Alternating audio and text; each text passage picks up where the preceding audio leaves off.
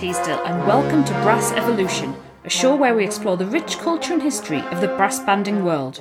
This episode I chat to David Reynolds about the lives and entrepreneurial spirit of two men from a pioneering railway town who went on to create some of the brass band movement's most powerful and enduring contest marches, George Allen and Thomas Bulch. Before we get into this week's episode, I'm doing a shout out to anyone interested in advertising or becoming a sponsor or affiliate to get in touch via social media or by emailing brassevolutionpodcast at gmail dot com. I'm presently a one-woman show or band, so please let me know if this podcast can help you get your products or services out to a wider audience. Now for this week's episode. So, welcome to the podcast, Dave. For those who don't know you, could you give us a little introduction to yourself? Yeah, so my name's Dave Reynolds. I'm, um, by day, I'm a business analyst for a, a well-known telco company um, in, in Britain. And by evening, I'm a little bit of a historian. So I'm a director of an organisation based in Shildon called the Shildon Heritage Alliance C I C. I'm also a local councillor there and the chair of Shildon Railway Institute, which uh, the... gentlemen we're going to speak about today were both members of in their time. How did you get started into this journey of discovery with these two men, George Allen and Thomas Bulch? It's a good question. When I became a local councillor, I did a little bit of training in a town called Barnard Castle, which most people will know from its connection with uh, Dominic Cummings and his... Oh no, I'm having flashbacks! and... um In the town hall there, where I was undertaking the training, they had a big board on the wall about all the illustrious people that came from Barnard Castle. And I was thinking, where are all the famous people from Shildon? I, I need to find something out about them. And I went home and, and talked to my partner about it. And she was a brass musician. She still plays a little bit of trumpet now, but she was a euphonium player, originally in Shildon Town Band here uh, where we live. Then she played for Dunston and East Yorkshire Brass. So she said, well, there's always George Allen. I said, George Allen? And she pointed out to me that there is a, a small stone in the market square in the town dedicated to him, which mentions a handful of his famous marches, Knight Templar, The Wizard, Senator. Uh, so she took me home and played me some of the, the pieces, recorded. Obviously not, didn't get the euphonium out at that point. I mean, she could have. um, well, she could have, yeah. And I was absolutely blown away, and I thought, why are we not talking about George Allen in Shildon? So I started to, to research things a little, and as well as coming across the music, which I thought was fantastic, I was introduced to Steve Robson, who had also research, researched George Allen a little bit uh, a few years previous, perhaps ten years previous, um, and had arranged some of his marches and republished them to, to try and get people playing them again. Uh, he'd found a whole load of printed music from the old Shildon band room that were hidden away in the attic, uh, unsold pieces of music that George had published himself and had printed. And uh, it just set me on a journey of discovery. I, I just needed to know about, about this man. And it was probably only about two or three weeks of research before I realised that actually we didn't have one, we had two renowned brass composers from Shildon. And they both had very common origins. They were born fifteen months apart. They learned together in the same junior band, and their lives just span off in different directions. And I, I was just gripped from that minute. So it's it's taken me all over the place, just trying to get to the bottom of, of, of bringing out the story of these, these two extraordinary bandsmen. Let's talk a little bit about the origin story of these two composers. For those who don't know where New Shildon and Shildon is and the kind of life that they were born into and the sort of what was going on in Shildon at the time. Anybody who does know Shildon would probably tell you that it is best known as, as being what we call the cradle of the railways. It, it was the, the town from which the first uh, public steam-hauled passenger railway set out in eighteen twenty-five, and as a result it became the world's first first industrial railway town. So it went from from nothing really, just a little hamlet on the eastern edge of the South Durham coalfield, to this thriving industrial centre with a whole new industry that nobody really fully understood at the time. Um, so it, it was growing and growing, and like a like a whirlpool, it was pulling people in from different backgrounds, farm workers, shopkeepers, to support the, the growing community. And, and they were coming from all over, from Scotland, from Yorkshire, from Lancashire, um, Tyneside. And as a result, they started out with kind of less of a community identity. And I, I think that it, it was, um, there was a gentleman decided to start a brass band, and I think it was all part of that community cohesion. Francis Dinsdale, he was called, and he was the grandfather of, of Tom Bulch, who's one of the subjects of of, uh, of the book that I've created. So his father, um, Thomas Bulch Senior, was a bandsman. He married Francis Dinsdale's daughter. And yeah, I mean, they, they started out with all good intentions. They got a band together in the eighteen forties, went off to Crystal Palace to compete in Enderby Jackson's big contests there. And these two young boys grew up in, in very musical households. Um, Tom grew up playing piano, playing violin, playing cornet. Uh, George was a, a chorister at All Saints Church in, in Shildon. And they just, I, I guess you could say they met each other through the, the banding movement and became blacksmiths together at the railway works. So it was an exciting town. It was an exciting and innovative place to be, but not very sanitary. There was no running water. Uh, it was, it was dirty, smelly, noisy, and I, I think music just gave them something to escape from all of that, all of that with. It was a hard life, definitely a hard life. Yeah, in the book, you, you really sort of vividly sort of describe the sort of conditions that these two men were living in. You know, you know, very close knit communities, multiple, you know, families living in all one room, and um, very close together, and just sort of the.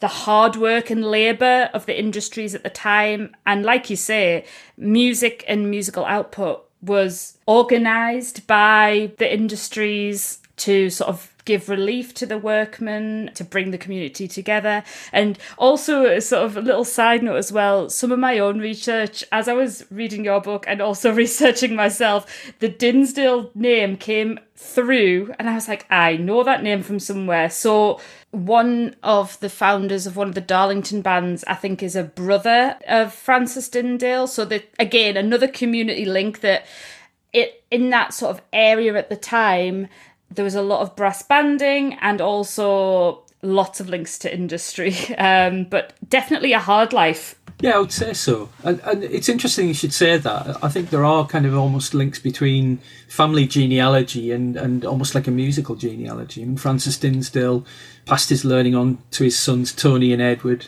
You know, uh, I think it was uh, Edward Dinsdale was the bandmaster for the, the juvenile band.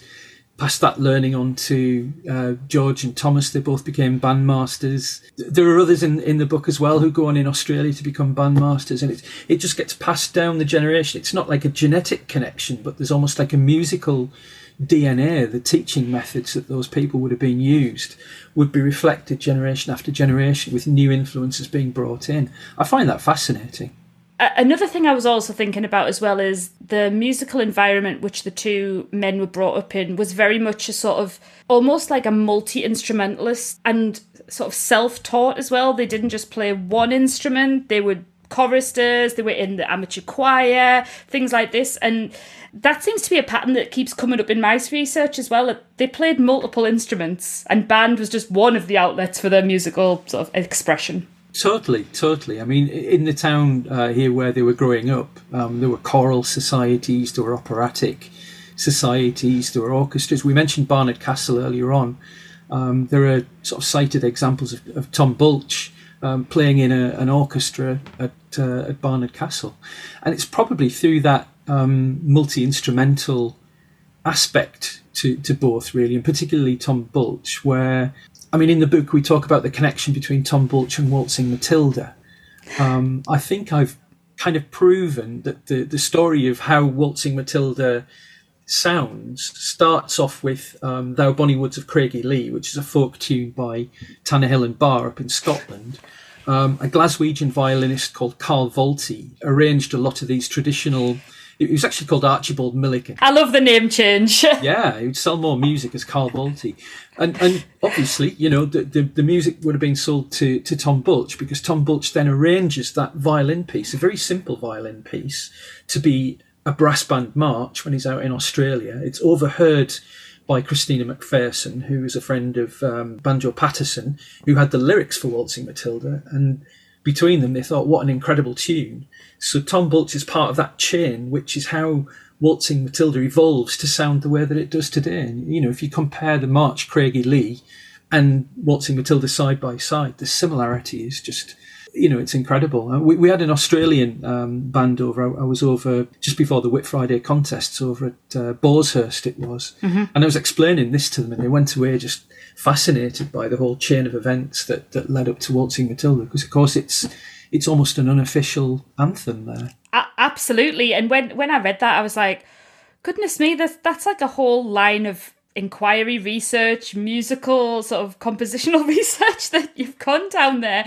But fascinating how we've gone from, at the time as well, it kind of just shows you that the the arranging and compositional skills of the bandmasters and conductors at the time to take melodies that they've maybe learned by ear, perhaps, or even, you know, from other genres, and then yeah. create arrangements, bespoke arrangements sometimes for their own bands, which might not have just been brass band, it could have been wind band, military band, you know, an array of instruments. So it's just fascinating, that link.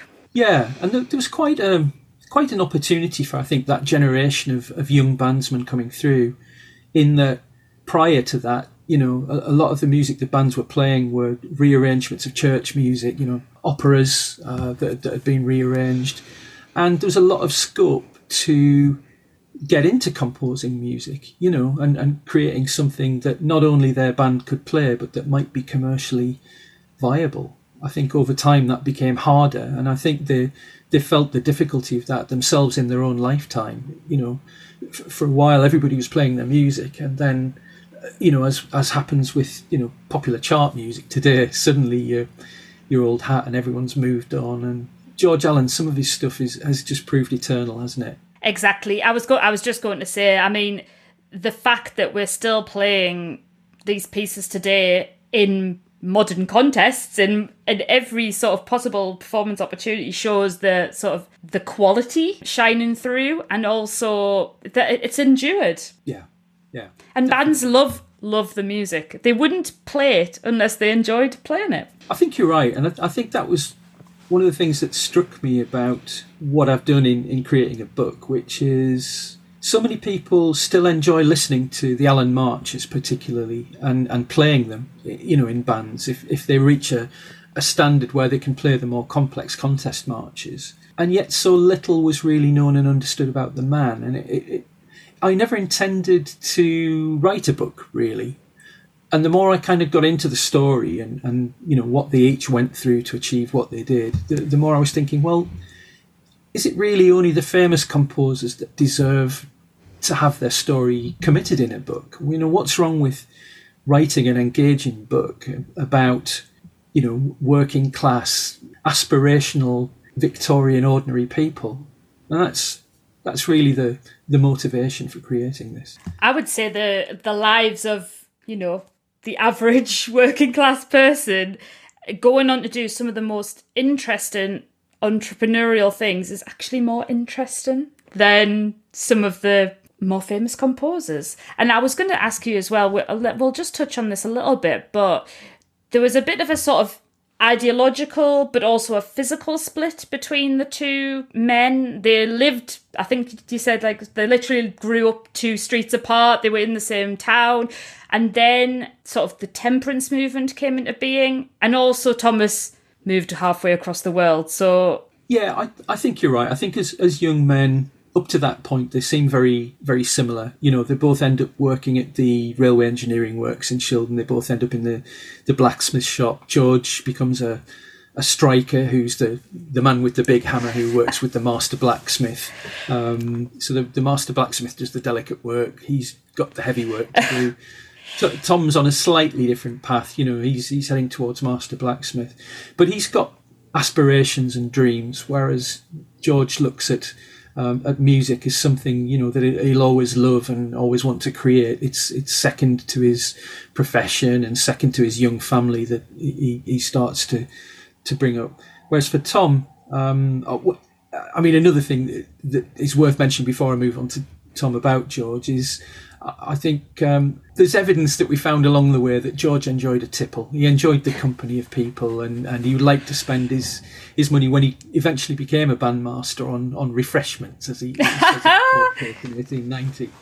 Whereas Tom, um, Tom's a little bit more cautious. He, you know, he, he follows a more sort of pious uh, line, signs the Temperance Pledge. Again, in Shildon, there's evidence as to why he might have been this way. His, his grandfather, uh, there's a, a lovely story of a picnic up at Brusselton Folly, which is long demolished. And the band, the Shildon Saxon Band, are drunk. And his grandfather's exasperated and throws down his sheet music in a in a fury because he just wants his band to play well. Tom will have seen this. You know, Tom will have grown up with his, his grandfather's frustrations and attitude. He signs the Temperance Pledge. He founds a new band, the New Shildon Temperance Band. So suddenly George is part of the Saxon Band and, and the old way of doing things. Tom is part of the New Shildon Temperance Band in a, a cleaner way. And it's not long at all before the second band start to exceed the achievements of, of the first. You know, they start winning prizes. He's creating music. And then he gets an opportunity. So three of his former bandmates have gone off to Australia. And they write to him and say, it's wonderful here. There's a band right here waiting for you. We think you should move out here. So not only does Tom move out to Australia, he takes three of his bandmates with him, three more bandmates, um, a chap called Sam Lewins, uh, James Scarfe. The other one doesn't really stick with banding, so he doesn't feature a great deal in the story. And and it's such an occasion in, in Shildon that in the newspaper they, they claim... and, and I, I stress the word claim, it could be journalistic license, but that two to three thousand people were at the station to see them off, and it's not a very big station. So it just gives you a, a sense of the regard that these these young lads are held in, and, and he goes off to, to Australia to spend the rest of his life there. So you're right, you know, from here, George is back in Britain, Tom's out in Australia, and they just pulls apart. When Thomas gets to Australia, like you say, he's, they've got a band waiting for him. So tell me a little bit about sort of his compositional output then, because this is the start of more, well, obviously the the potential of Waltzing Matilda and some of his marches there, but also his compositions for the bands that he was training and working with there as well. Well, he, he starts out with two bands. He starts out with a brass band in, in Creswick, but also very quickly becomes involved in a military band in the city of Ballarat. And and gradually that draws him closer and closer to, to Ballarat. I think even when he arrives in Australia, he's really quite commercially savvy. So he gets into the habit of creating pieces of music named after places because... people are going to relate to the title of the tune, you know, and bands from those places are going to want to play them. He also gets quite involved in uh, not so much folklore, but major events in Australian history and starts naming pieces of music after major events and, and cultural things. He's, he's really trying to associate his music with the culture of Australia. So, for example, one of his, his early marches out there is a march called the Battle of Eureka, which is... a reference to a standoff between uh, the governor's forces in Australia and, and the mining community that had happened about three decades before Tom arrives in Australia. But you can see that he's trying to create things that could become popular, you know, um, with audiences through the title, also with the bands and musicians. So touching on that as well, at the same time, George is also... having a compositional output, and his compositions and marches also have a little bit of a theme running through them as well in terms of the titles. Could you just expand on that a little bit? They do, and it took quite a while to get to the bottom of this, and I'm still not sure how the inspiration comes about.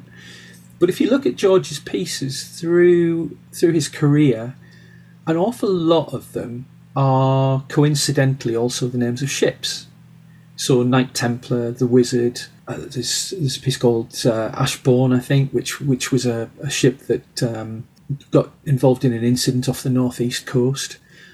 he might have encountered some of these ships on visits to the northeast coast, which is where a lot of the the people from Shildon would have taken what sort of little holiday and, and leisure times they got. Or I wondered if it was possible that as a member of the, the Institute, the, the Railway Institute in Shildon, which had quite an engineering focus, whether he would have perhaps seen some of the designs for some of these in in some of the, the publications that were in the uh, in the library there. So I don't know, but there's definitely a nautical connection. And I think there are also a few titles like The Skipper, One from the Waves, and, and, and titles like that that suggest he has a little bit of a, a fascination with the sea. I think it's no coincidence that both George Allen and Tom Bulch and Tom's grandfather, Francis Dinsdale, were all members of the, the Railway Institute. Um, we know that among the publications that they subscribed to, for example, were the, the Musical Times. So we know that, you know, the institutes, not not just the one in Shildon, but right across the north, had as much of a, an artistic and cultural um, emphasis as they did a, a technical and an engineering emphasis. So, you know, there, there would be opportunities there to access publications that, going back to those days, you probably wouldn't have been able to afford to to subscribe to at home. And this is, you know, before there were corner shops selling magazines and... you know, you being able to get things at home. Really, your access to newspapers and magazines would have been at a reading room like they had at the Institute. Let's go back to Thomas. Things seem to be going pretty well for Thomas in Australia, but then he also kind of hit a very sort of patch of hardship, but also entrepreneurship. So can we just talk about his career? Just arriving in Australia is the beginning of a, a complete rollercoaster ride for him. And he never seems satisfied that he's doing enough. He is constantly adding to, to his, his repertoire. So he starts out working at a foundry in Ballarat, and that might have been part of the arrangements for him going to Australia in the first place.